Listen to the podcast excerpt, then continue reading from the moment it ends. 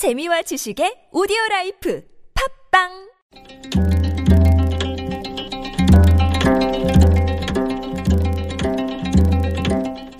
한문학자 장유승의 길에서 만난 고전. 중국 전국시대 조나라에 건신군이라는 사람이 있었습니다. 그는 왕에게 각별한 총애를 받아 오만방자하기 이를 데 없었습니다. 건신군의 악행이 나날이 심해지자 위궤라는 사람이 충고했습니다.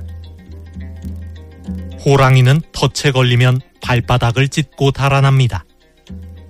호랑이가 제 몸을 아끼지 않아서 그런 것이 아닙니다. 한 치밖에 안 되는 발바닥 때문에 칠척장신을 해칠 수는 없기 때문입니다. 지금 조나라는 칠척장신보다 중요하고 당신은 왕에게 발바닥보다 못한 존재입니다. 당신은 깊이 생각해야 합니다. 전국책에 나오는 이야기입니다. 호랑이는 덫에 걸리면 발바닥을 찢고 달아납니다. 발바닥이 아프지 않아서가 아닙니다. 가만히 있다가 사냥꾼이 오면 목숨이 위태로워지기 때문입니다. 한 치밖에 안 되는 발바닥 때문에 칠척장신을 해칠 수는 없습니다. 마찬가지로 건신군 때문에 나라가 위태로워지면 왕은 망설이지 않고 건신군을 제거할 것이라는 말입니다.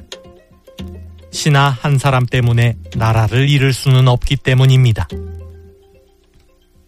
여기서 나온 고사성어가 호노결번입니다. 범호, 성낼노, 찢을결, 발바닥번. 호랑이가 덫에 걸려 화가 나면 발바닥을 찢고 달아난다는 말입니다. 덫에 걸린 호랑이가 발바닥을 찢고 달아나는 것처럼 큰 손해를 피하기 위해서는 작은 손해를 감수해야 합니다.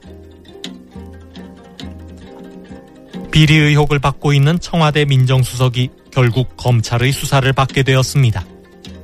정권의 부담은 더욱 커지게 되었습니다.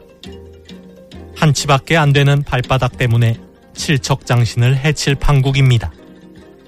결단이 필요한 시점입니다.